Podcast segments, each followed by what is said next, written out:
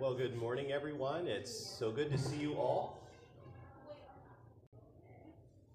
Let's go before the Lord in prayer. Father, we come before you this morning as your people. And I pray, Father, that our hearts are uh, filled with joy to be here this morning, to gather together and to hear your word and to worship you on the best of all days, your day.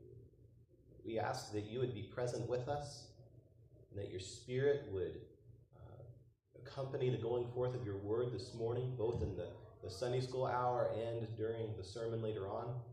We pray that we would be able to worship you in spirit and in truth.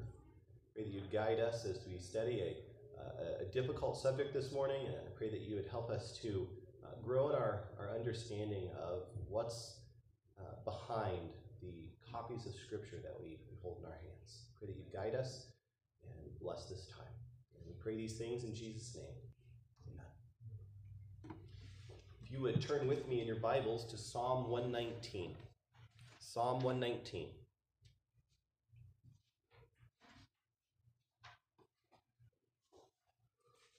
Psalm 119, of course, the longest psalm in the book of Psalms, but a psalm that is uh, all about the Word of God. And we could read the entire chapter, which would take a significant period of time, even though it would be time well spent. But this morning I want to look at one of the uh, sections, verse 9 through verse 16. So Psalm 119, beginning in verse 9. How can a young man keep his way pure? By keeping it according to your word. With all my heart I have sought you. Do not let me wander from your commandments. Your word I have treasured in my heart, that I may not sin against you.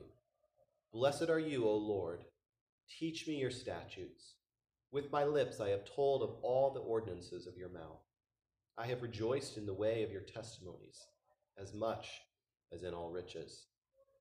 I will meditate on your precepts and regard your ways. I shall delight in your statutes. I shall not forget your word.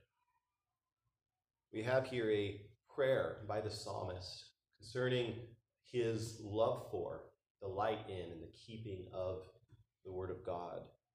My hope is that this, this prayer is true of, you, that you desire not only to know the word of God, but to treasure it. And the question before us this morning as we enter into the, the topic of textual criticism do we have the original inspired words that we can treasure and obey and keep? And that question this morning, we're going to begin looking at this subject of textual criticism and continuing on into perhaps two more weeks. Uh, and we want to, in looking at all that we have uh, talked about before, uh, reach a point where we understand how and why we have what we have before us in our copies of Scripture. And so the area of textual criticism uh, is very important. Um, it is a field that obviously has been perverted by secular liberal scholars uh, to discount and tear apart uh, the reliability of Scripture and the preservation of it. But there are really good biblical scholars who have taken this field and have used it rightly. And we're going to look at the right use of it and the wrong use of it. Um, and we're going to begin by, first of all, talking about what, is textual criticism. It's very important to define our terms and see on the slide behind me um, that textual criticism, as defined by Paul Wegner, is the science and art that seeks to determine the most reliable wording of a text. And this is important in light of the fact in the New Testament we have 5,800 Greek New Testament manuscripts that all read differently from each other based upon the uh, various different kinds of accidental human error and some intentional things that have been added in. And so when we're looking at, say, 100 to 200 copies of the Gospel of John, how do we know which reading is original? How do we know which one's inspired? How do we know which one was originally penned by the apostle? That's an important question. Um, one of the, the great uh, criticisms of the, the good textual criticism that's practiced um, is that what do you do with the fact that you don't have any manuscripts that read alike? What do you do when between those 5,800 manuscripts there are no fewer than 200,000 differences, perhaps as high as 400,000? How do you reconcile that? Liberal scholars, perhaps the, the biggest name in, in the, this field uh, on the liberal side attacking um, the uh, accuracy of Scripture is Bart Ehrman. Some of you may be familiar with his name, others not. Um, he uh, claimed to be a Christian and then apostatized, um, which we know in light of that that he, he, wasn't a genuine believer to begin with. Uh, and he teaches um, that in light of the 200,000 to potentially as high as 400,000 differences that we have, that the Bible is not reliable. We can't trust it. And yet, on the other side, the biblical scholars uh, who, in light of the very large number of differences, still believe that the Word of God is um, trustworthy and reliable and has been um, miraculously preserved. Uh, how do you reconcile both of those things? Well, we're going to do that this morning. So, we have 5,800 Greek manuscripts. Liberal scholars say, well, that's not enough. You, you, you don't have the original autographs. Well, the problem is that from most of the works of antiquity, we don't have the original autographs either of those works. Like the Roman histories that have been written by Tacitus and many others, we don't have the original autographs. In fact, we have much, much fewer manuscripts of, of those to even use to determine the original. Here's a chart that kind of shows you a comparison. So the, the Iliad by Homer, one of his two great works, written in 800 BC, and the earliest copy we have is 400 BC, so 400 years from the original. And we only have 643 copies of that compared to the New Testament, 5,800 copies dating as early as within 50 to 75 years of the original. And then the, the histories by Herodotus, 400 BC, it was authored. We don't have a copy of it until 900 AD. And then Thucydides, very similar. Plato, again, the same. And then the Gallic Wars by Julius Caesar, Again, very similar. And look at the total number of manuscripts that have survived. The problem with the, the liberal scholar assertion that we don't have enough manuscripts and we don't have the autographs falls apart in light of this evidence. None of these other works are challenged or questioned like the scriptures are. And yet we have multiple, multiple hundreds of times more manuscripts available, which is really important because we have so many, we're going to have more differences, right? But we also have more evidence that can help us determine what the original reading was. There are Greek and Roman scholars today that wish that they had the manuscript evidence that the New Testament bears. And this is really important, and I wanted you guys to see the comparison. The level that Scripture is attacked and sought to just undermine it based upon the manuscript evidence um, in comparison to these other works from antiquity uh, and the, the lack of attacks upon the reliability of those manuscripts show that there's a bias in these liberal scholars. They do not like the Word of God, and they are going to do whatever they can to undermine it and to uh, usurp, in their minds, the trustworthiness of Scripture just going to briefly touch a little bit on the Old Testament textual criticism. It's a, it's a fascinating field. I don't know as much about this field as uh, the New Testament, but before the discovery of the Dead Sea Scrolls, the oldest copies of the Old Testament we have were found in the Greek Septuagint. We didn't have anything Hebrew until um, the Masoretic texts, which date um, the earliest copies we have is the, the 10th century. Um, and so the Dead Sea Scrolls were a, a huge find, um, going back uh, at least a thousand years earlier, closer to the original manuscripts.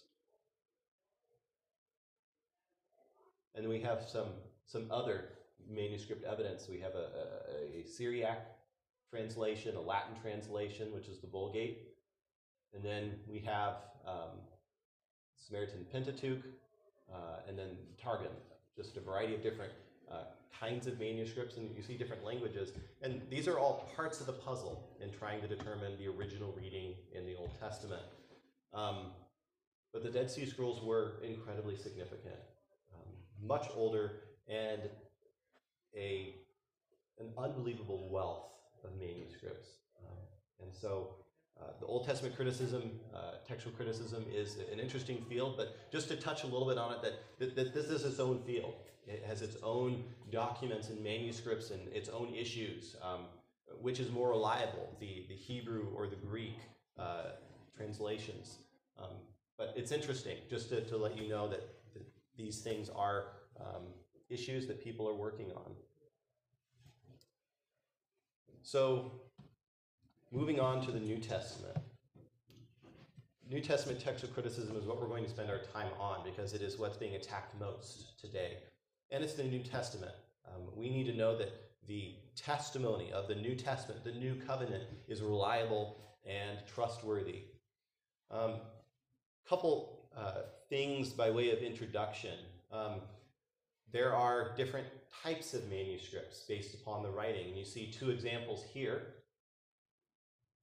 So there are two kinds. There's the uncial and then the minuscule. The uncial are the all capital letters, no spaces for words, no punctuation, which um, it can be very easy to, to see how, um, how easy it was to make mistakes because everything is crammed together. And that particular style of writing was common in, in the early church up until around the ninth century, until the minuscule text, which is what you see on the right, uh, began to emerge and eventually became uh, the dominant uh, type. Um, the minuscule introduced um, some wonderful things separation of words, capitalization of proper nouns, and uh, the beginning of sentences. And all other words were lowercase. Um, we see punctuation emerging, and um, it, it, made it so much easier to be more accurate in the copying uh, of these manuscripts. Um, the uncial on the left is uh, from a codex dating to the 5th uh, to 6th century. And you can see the text is just very clear and easy to read, and it's, uh, it's, it's beautiful.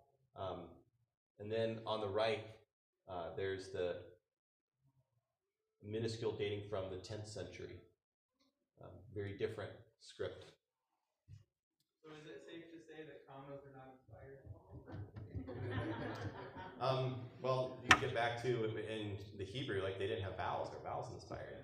Um, the answer is Obviously, in the Hebrew, the vowels were implied, but here, the punctuation um, uh, is not inspired. You'll see uh, periods and, and stuff and commas and, and just essential English grammar in our Bibles, and it's implied by reading the text. Uh, as I've been preaching through Ephesians 1, we've seen multiple places where they've put the period in the wrong spot. They've, um, and, and, obviously, the, um, the, the, verse divisions uh, are significantly later. Uh, I think it's um, 11th to 12th century, somewhere in there, um, perhaps a little bit later.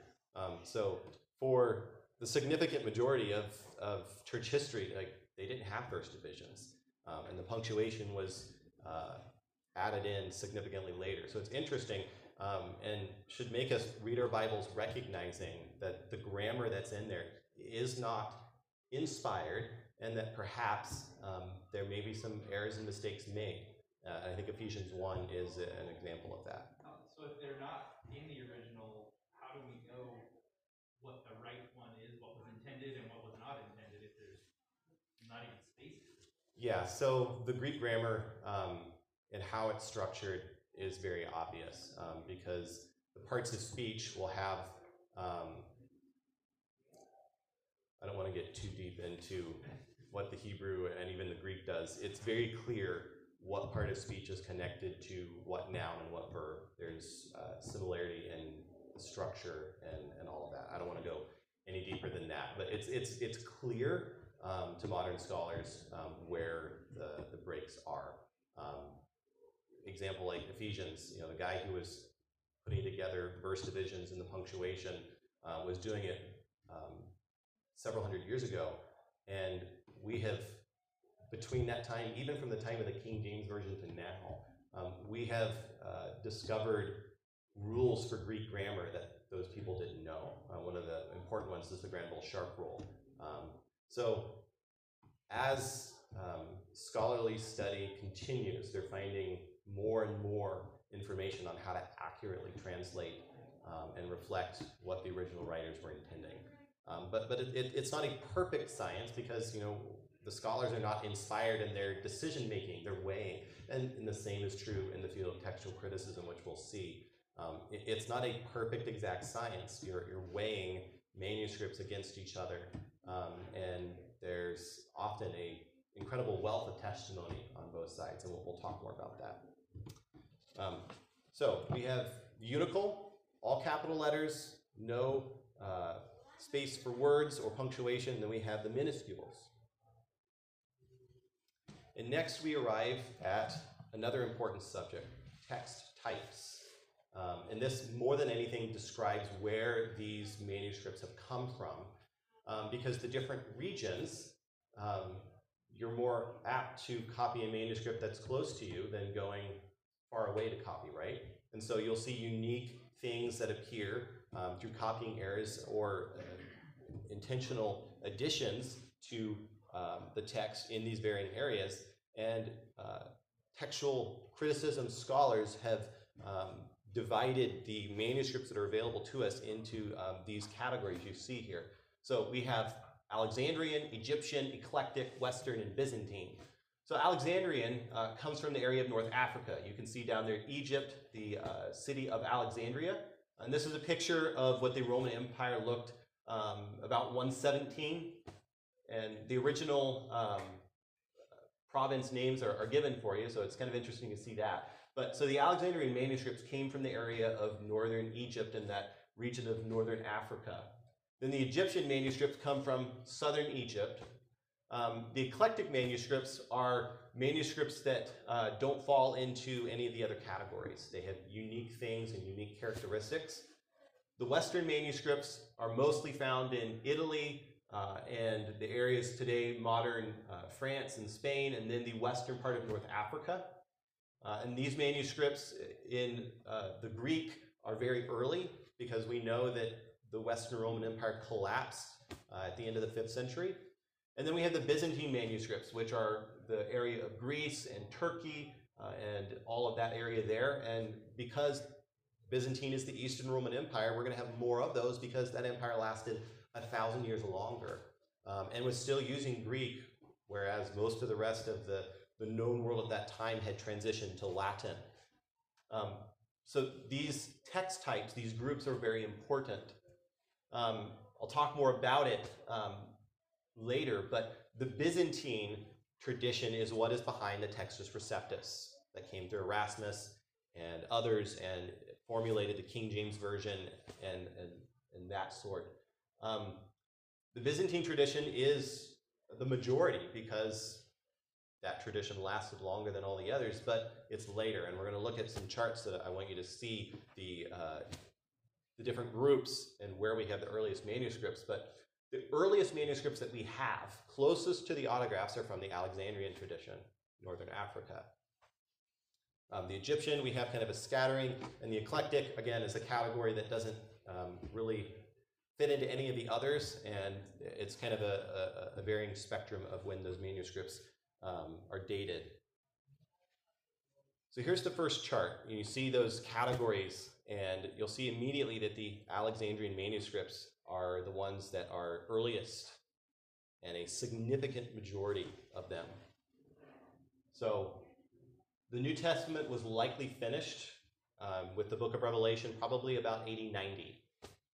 Yes? When you say manuscript, um, are you talking about like fragments of pieces of one page, or are we talking about entire It's a great question. So the word manuscript is implying um, any piece of that original manuscript that um, has survived. And in, in, some cases, it's fragments. Other cases, it's um, near complete uh, copies. Um, and, and it, it, just really varies. And of course, the older you get, um, you're going to be fragmentary. Most of these early uh, Alexandrian copies are fragmentary. Um, there are several that are not fragmentary, um, where they have pages upon pages upon pages. Um, but so the Alexandrian manuscripts are the, the earliest testimony to the New Testament. Um, and they're continuing to find more and more of these manuscripts. Um, and I, I have no doubt that they're going to continue to be adding more to that list. So the Egyptian is significantly later. The earliest manuscripts we have uh, date to about 350.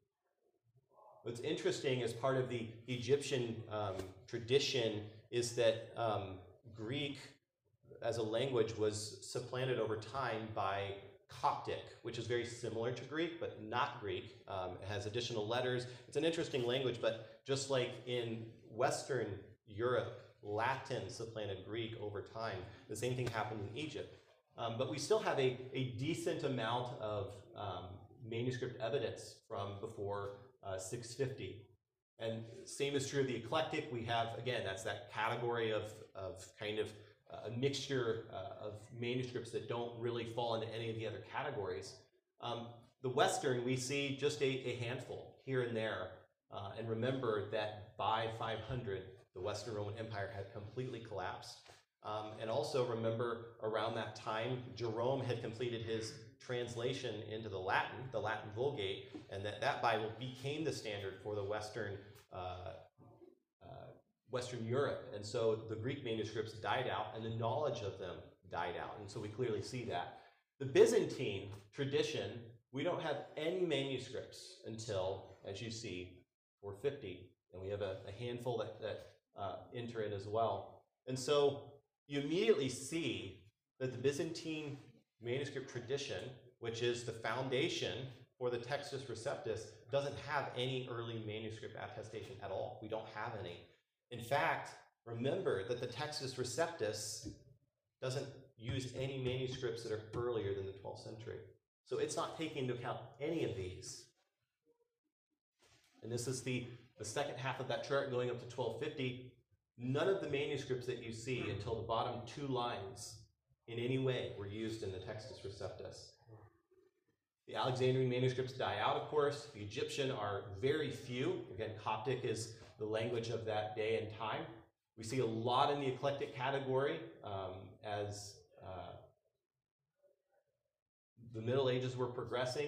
Um, there were still places that were copying Greek manuscripts, um, but they were generally far and few in between. And yet we still see a, a very healthy representation even when compared to the Byzantines. And of course, the Western has died out completely. And so, again, 1200, that's the earliest year for any of those Byzantine manuscripts that were used as part of the Textus Receptus. And I think this really helps to see the vast majority of manuscripts that aren't even used in the Textus Receptus, that have no influence upon um, the question what was original? We know that the closer you are to the original, the most likely you're going to have fewer errors, fewer human mistakes. Um, the Byzantine tradition uh, is also known for adding things to the text. We'll talk more about this in a moment. Um, they particularly like to do things like harmonization, where they made um, one passage in the gospel read like another passage in the gospel reads. Um, and what's important is that none of the other manuscript traditions bear witness to that. And those harmonizations are later. The Byzantines were known to expand, to add, to change.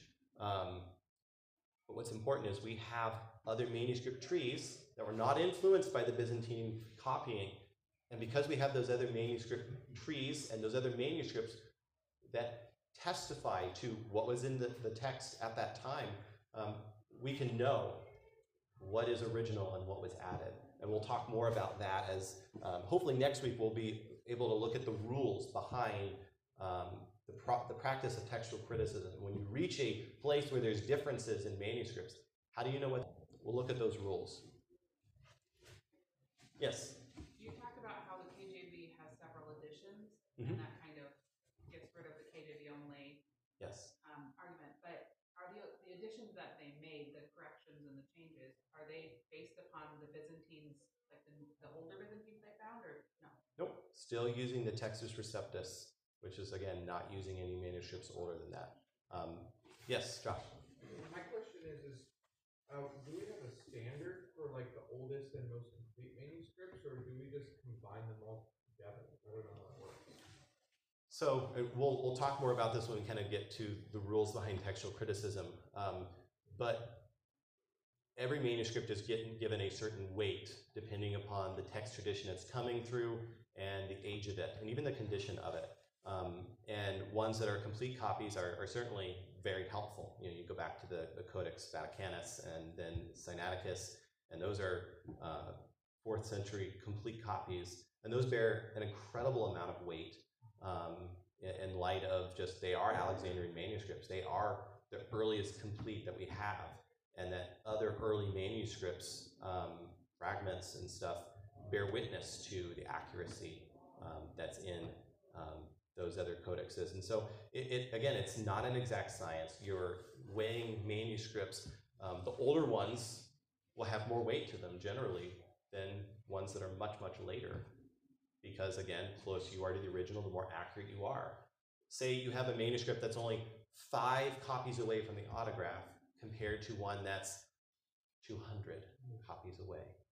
200 different people copying, 200 different people's um, silly human mistakes in copying. And we're going to look at the different kinds of mistakes that, uh, that were made. But obviously, the one that's closest has uh, a significant chance to be much more accurate. And when you have several early manuscripts that have um, incredible similarity, um, you know you're on the right track. Um, and we'll talk more uh, about that here soon.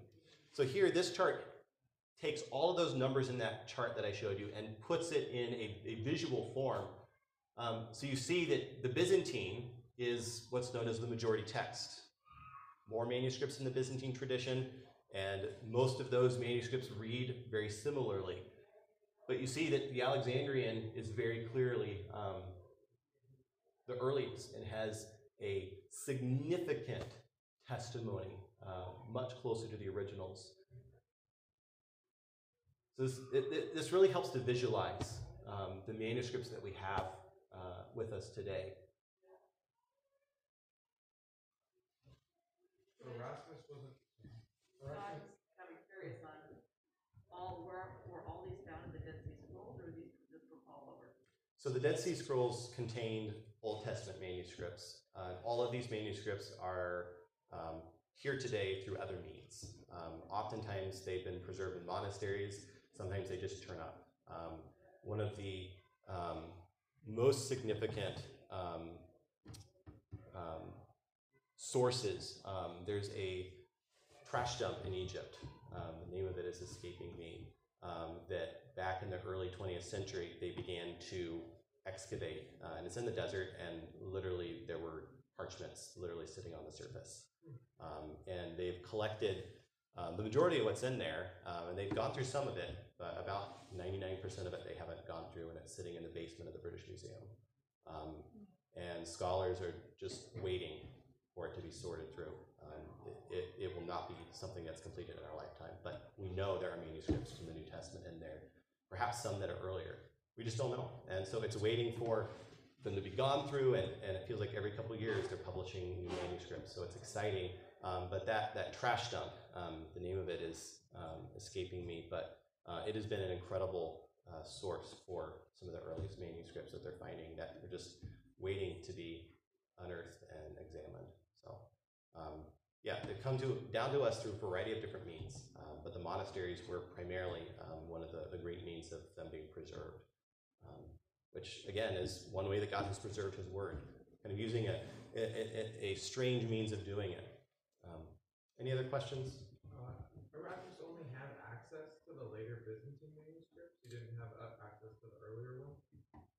So that question is complicated. Um, Erasmus used what was uh, closest to him, uh, but he did not go out of his way to access things um, that he could have accessed, um, like the Codex Vaticanus. Uh, he could have gone to Rome where it was being housed and could have looked at it. He actually had a friend go look at passages for him um, that he wrote by letter, um, but he didn't even use um, the readings in the Codex Vaticanus in um, in his Textus Receptus. And so it comes down to like Erasmus, he did a lot of good scholarly work, but he did not take advantage of all that was available in his day.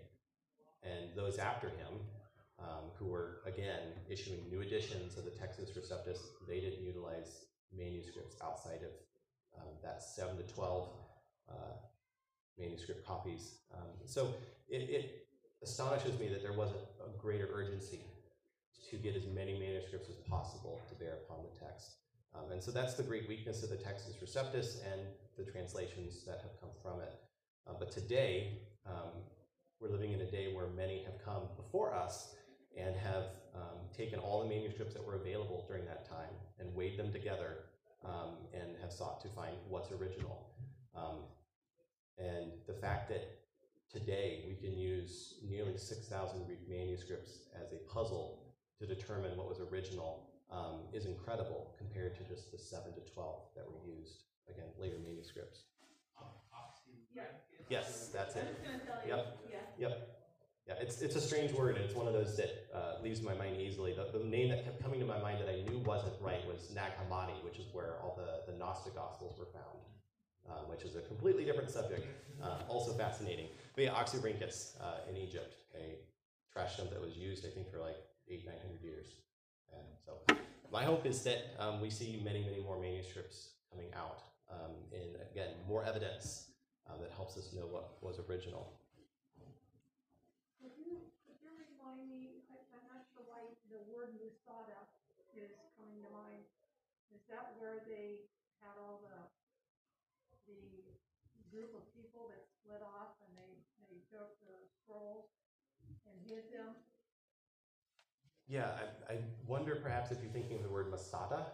Yeah. Yeah, um, so Masada is yeah, it's a it's actually a location in Israel, um, and it's a it's like a bluff, a, a big hill. Um, and during the uh, about 80, 70, when the Romans were coming back in after the Jews had rebelled, um, one of the groups of people that um, was uh, rebelling and armed um, went to Masada and tried to defend themselves, and the Romans did um, defeat them. But it's thought that the people who hid the Dead Sea Scrolls um, participated in what was happening at Masada because it was very, very close by. Was there anything found there? As far as I know, no.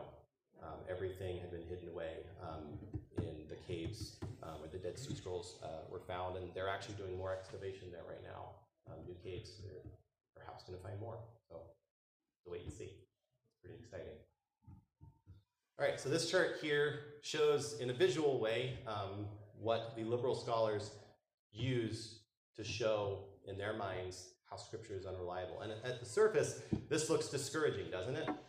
So there are 138,162 words in the Greek New Testament. And if 200,000 variants exist, it could go even up as high as the 400,000 that is um, believed by some, it's, a, it's about 1.5 errors per word. That's what they would have you believe. But this is not the whole story. Because not all errors are viable. We're going to talk about that here. So you see here a list of um, ways in which unintentional errors found their way into the text. Some big words, fancy words. I will explain to you what they mean, and you don't have to worry about all those fancy words. Um, so, just simple. I'm going to go through th- this list. I'm going to give a couple examples of some of them. Other ones, they're pretty obvious. Um, and then we'll, we'll look at some of the intentional errors that happened.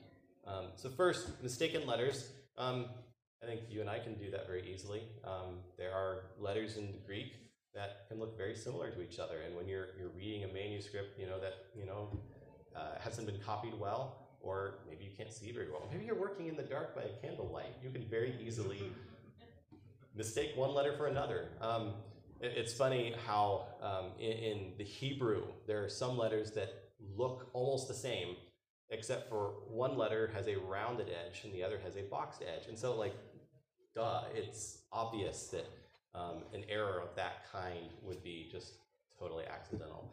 So, mistaken letters, homophony, um, the substitution of similar sounding words. So, not all copying um, that was done of manuscripts was done by one person having a manuscript in front of them and then copying it painstakingly. There was uh, a practice, especially early, uh, of dictating a manuscript to someone. One would read it, and then the other would copy it by hand.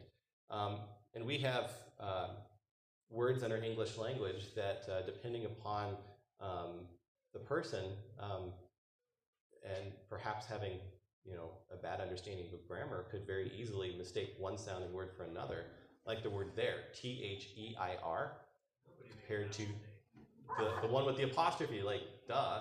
And so it there are some significant examples of that with pronouns and, and stuff in the Greek, where if someone was dictating it to you and you heard a word and you didn't see the spelling of it and you went with what you thought you remembered, um, it very easy to make a mistake. This was a common one actually, and some of the um, some of the viable um, textual variants we have today have come from different manuscript trees uh, having differences between them based upon this issue.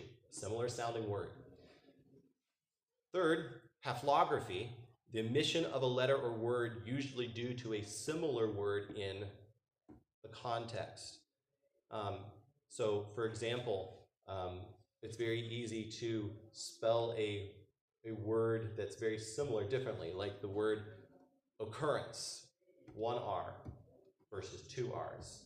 It's very easy for someone to just totally mistake. Another um, example of haplography is a similar ending word that appears in that context that the, the copyist is copying and sees that word and goes to copy it and then looks back and sees maybe three or four words later a word that ends the same way and his eyes go right back to that and then he keeps going. He has no idea he made a mistake. Um, I would do that very easily. Um, and so it was a very common, very unintentional, accidental way that a, uh, a copyist made a silly mistake. And we see this all the time and often. Um, but what's nice is we have 5,800 manuscripts, and we know when someone has made that mistake because the other manuscripts bear witness to um, that error being an error. Um, fourth, dit- dittography. It's a letter or word that has been written twice rather than once. For example, the English word ladder, spelled with two T's, versus the word later. Very easy for someone to make that mistake. Uh, metathesis, transposing two letters in a word accidentally. The word earn for run, nay for any. You know, I struggle with that. I, I misspell words and, and I look back at what I'm typing, I'm like, I just switched that around. And back then they were copying by hand and there was no way for them to you know, make a correction very easily, and oftentimes they're copying quickly, and so this error would just, of course, because we have so many manuscripts, this error jumps out immediately because it's only found in one or two manuscripts. The rest don't have it, so we know that that was an unintentional mistake. Fusion, two words joined together as one when they are originally two separate words. Remember the uncial manuscripts, no spaces between words or sentences? very easy to see how that would happen. And what happens often in the Greek is the two words will have separate meanings. When you put it together, the meaning of it may change slightly. Um, and of course, it's a variant, it's an error. Fission, a word that has incorrectly been separated into two words when it's originally supposed to be one. It's the opposite of that error that we just talked about. And again, uncial manuscripts no spaces between words. Very easy to see how that would happen. Then next, homoioteleuton and homoioarcton. It's an omission caused by two words or phrases that begin similarly. It's very similar to the, uh, the haplography issue. Um, it's words that end similarly that one mistakes um, and will substitute or leave out. Very, very common error. But again, we have 5,800 manuscripts, and we can easily tell this kind of error. Yes? Were a lot of these manuscripts, so what I'm gathering is that they weren't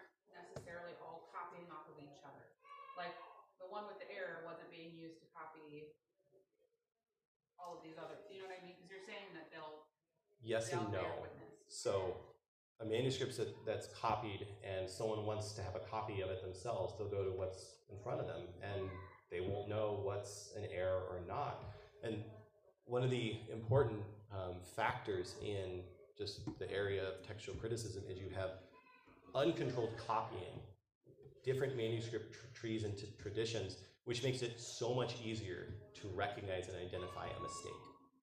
Um, and that is really important um, because we can, using all the evidence we have, identify these errors. Very easy to spot them uh, because uh, the manuscripts that have come down to us, we may have a couple that bear witness to that error, but they're later. We have earlier manuscripts that don't have it.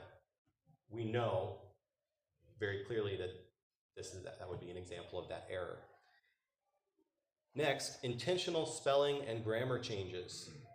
Um, let me move on to the intentional errors. So, spelling and grammar changes. Um, not everyone is the best speller in the world, right? Um, I was a pretty good speller growing up. Um, in spelling class, my mom struggled to find words for me to spell that I didn't know how to spell. But not, that's not true of everyone. All of us have certain words that we misspell all the time, right? And when we're copying, um, say, a copyist back in the early days um, would come across a word that he thought was misspelled in the manuscript, and so he would correct it because he thinks it's spelled wrong. He doesn't have a dictionary to turn to. He has no one to come behind him and tell him, "Oh, you made a mistake." How often do we intentionally or even unintentionally misspell words in our writing? All the time. And again, these are very easy to spot. And don't change the meaning of the text. Intentional harmonization. This is what I was talking about with uh, particularly the Byzantine manuscripts and later ones. Um, they would try to take um, one gospel account and another one where something similar is said in a parallel account, and they would change one to read like the other. Because, well, that must be right. That's what Jesus said. It doesn't say that there, so we should make them to be the same. Um, and similar things would happen in similar statements by the Apostle Paul between his epistles. Um, and again, this is found primarily in the Byzantine tradition, and we have many, many manuscripts that are much earlier and don't bear witness to that. And it's obvious that this is those would be cases of people harmonizing, um, and this is actually a very, very common uh, issue. Um, one of the common changes that would be made in the area of harmonization is if one gospel said the Lord Jesus in a place, and then the parallel passage in another gospel said the Lord Jesus Christ, well, then the first one must have just left off part of the name, so they would add it. Doesn't really change the meaning of the text, but because we have all these other manuscripts that don't bear witness to that, that are hundreds of years earlier, we know that that would be an example of harmonization. Um, intentional euphemistic changes. Um, this is a very easy one to spot. Um, someone would be copying along and they would come across a word that perhaps they thought was offensive, um, that they didn't like, and they would just change it to one that's maybe not quite as on edge. Um, and again, this is a very common thing in the Byzantine tradition. Um, not as common as some of the other intentional um, errors that I've mentioned, but it happens. But again, none of the early manuscripts bear witness to that and say it appears, you know, in a 12th century manuscript in the Byzantine tradition, and you have 50 other manuscripts older and earlier that don't bear witness to it. It's like, of course, it's not original. It's a, change that's been made. Intentional theological changes. Copies would sometimes change words or phrases that they perceived um, that perhaps someone was presented in a bad light um, or in a way that that copyist didn't really like. Again, super easy to spot because none of the early manuscripts bear witness to that. Um, so it's obviously a later addition and change.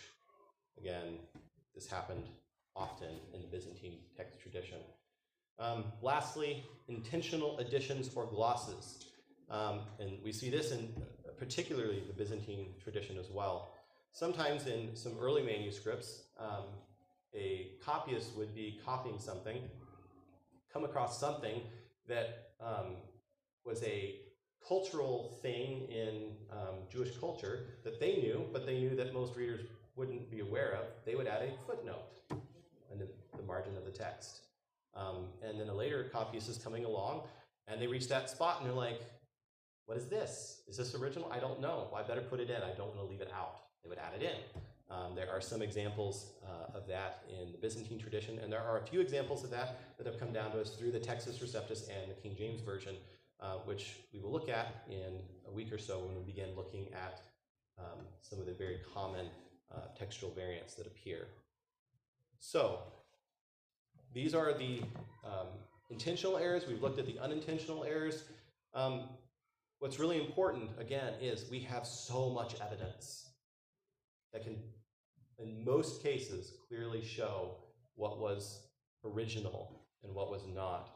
Out of the 200,000 uh, variants um, or changes that we see between the 5,800 uh, manuscripts, when you begin taking out all of the just silly mistakes that we talked about, the unintentional stuff that is very obvious, you get down to just a couple thousand that are viable. Yes, Mike. Is there a difference between, uh, and? I mean, what is, uh, Um, no, not really. Um, maybe just different types of additions. Um, sometimes someone would just insert a, a comment in parentheses in the, in the text, a gloss. Sometimes it's just a footnote that was eventually copied in and added in. So just very similar. Yeah. So again, we have an incredible amount of evidence that functions as a witness um, in light of these various mistakes. And when you take out all of the, the silly mistakes, someone just omitting a word, someone misspelling something, um, all of the very obvious issues, um, you're down to just a couple thousand that are actually viable.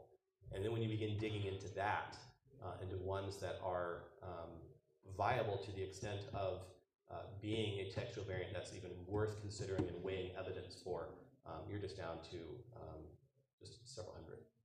Um, so the true story is um, that in light of all of the mistakes and the unintentional, even some of the intentional errors that have crept in, um, there aren't that many errors, issues, variants um, that scholars recognize as even being worth weighing evidence for. Um, and that should give us confidence in um, the scriptures. And next week, um, I'll bring some of those numbers so that you guys can, can see and look um, and, and see that what the liberal scholars are trying to convince people of is not the whole story. It's not the truth. Um, the fact that we have so much evidence um, gives such uh, ability to weigh and determine, uh, and even recognizing just those very common errors, um, whether they be intentional or unintentional. Um, so, in any event, um, just a couple thousand that are viable, and just a few hundred that are ones that are actually more challenging and more difficult um, to deal with. And yet, even out of that, um, many of those are, once you start weighing um, the manuscripts and the evidence, the original reading is pretty obvious. Um, yes, Josh. So what you're saying is even though the liberal scholars would say there's 200,000 that doesn't change the, the central themes and message of what Correct. each manuscript is saying. Correct. Yeah. Um, when it comes down to in a reading, is it the Lord Jesus here or just Jesus? It does not in any way change the meaning of what the writer is trying to communicate. Um, and there are, of course, some variants that are more difficult than others, and we're going to look at some. But the majority of the ones we're going to look at, it's very clear. When you don't have any manuscript um, bearing witness to it before the 10th century, and you have evidence for it afterwards, only in the Byzantine tradition, you can be pretty confident um, that whatever that issue is, is, is not original. Um, so, textual criticism, again, it takes all the manuscripts, it weighs them based upon when they were copied, the tradition that they're in, the known errors that are common to different text types, weighs them, um, and in most cases, it's very easy to see what was original, um, which is why there's so many, um, I wouldn't say many, but some passages um, in the New Testament that you'll see in footnotes saying most early manuscripts don't have this. we looked at some of those, um, John 5 4, Comma Johanneum, and we're going to look at uh, most of those um, specifically and looking at the uh, manuscript evidence for both sides of it so you guys can see why um, the modern scholars are persuaded to think one direction. Um, we'll look at several of those. We're not going to look at all of them because we'd be here for a while, um, and I don't want to try your patience. But I want to educate you enough to where you, you have a working understanding of how textual criticism is used, why it's important, um, so that you have confidence in the copy of Scripture that you, you have at home. So there's no big quiz at the end of this? No, absolutely. Only if you want it. I, I am willing to consider that if many people vote for that. I know, we would, we wouldn't like to do that. I was gonna Monica see, Geller, not you. Yeah. I was gonna see if Erica would forward the questions to us. Forward the questions to you ahead of time? Yeah. Oh, okay, sure. Yeah. I got your back. She has access to all of that, so she could probably do that. Is totally supported by forever, O Lord, your word instead of in heaven. Mm. Isn't that, isn't that what the, the basic bottom line of this is? Mhm. It's settled in heaven. you Yes. know? Recognizing that God has preserved His Word, but seeking to recognize how God has preserved His Word outside of um, what some people in the, the King James only controversy um, claim that God has preserved His way, His Word this way, and yet God has preserved His Word in, in a, in my eyes, just an interesting way. Um, copies of copies, uncontrolled over hundreds of years. Um, and has has given us so many manuscripts to work with, and that today um, biblical scholars have great confidence in the copies of Scripture that we have, um, and that the the critical editions that are coming out every decade or so. It's only just a couple handful of changes um, that are coming out as new manuscripts are discovered and they're weighing additional evidence. Um, but uh, we have great confidence in the Word of God that we have. Can we go back to the first slide you had up there when we came in? Yes.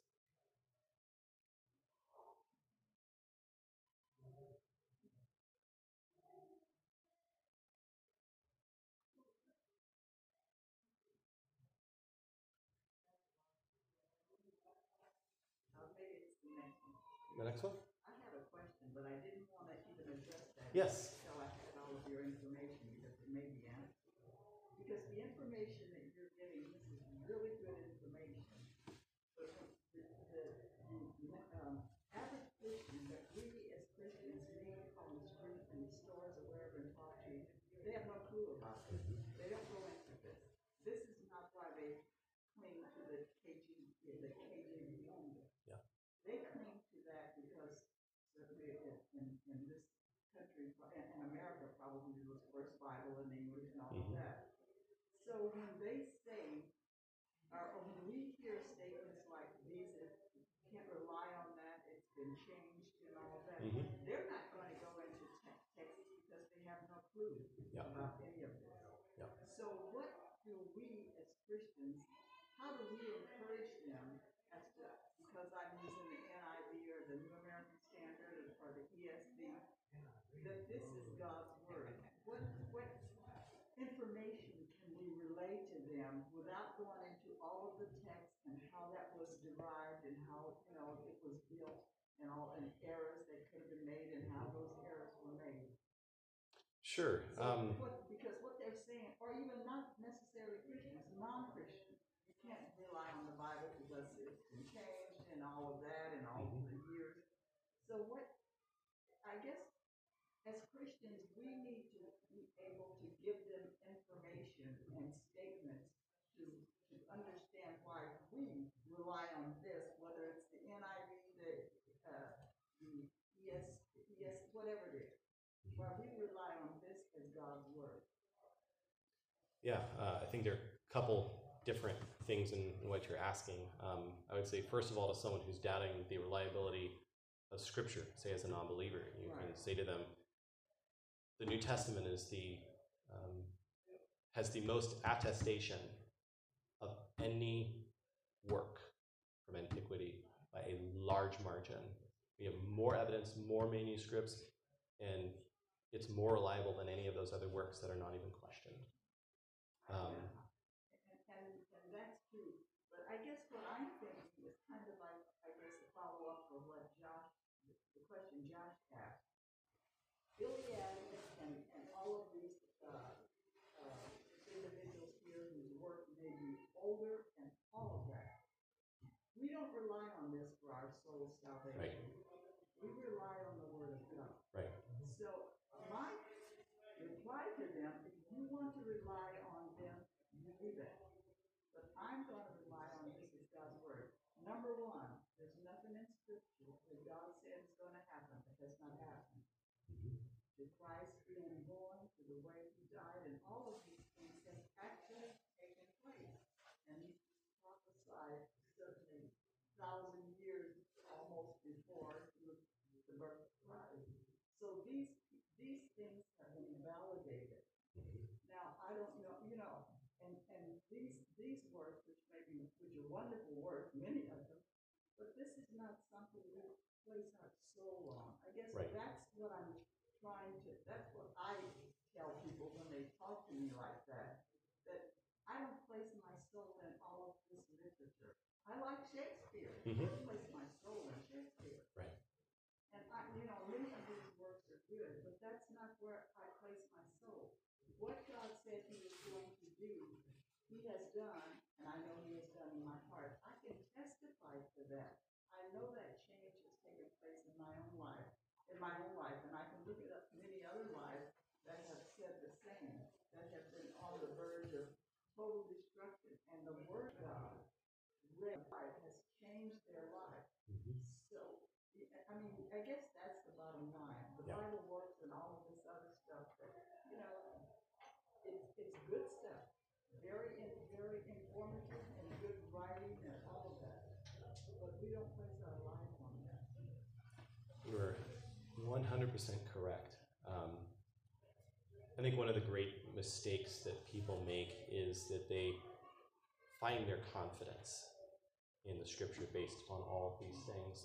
And yet, scripture itself presupposes its accuracy. It never ever stops to spend one verse on proving that it is the Word of God. It's self attestation. That said it all. Scripture testifies to itself. Yes. And that should be enough.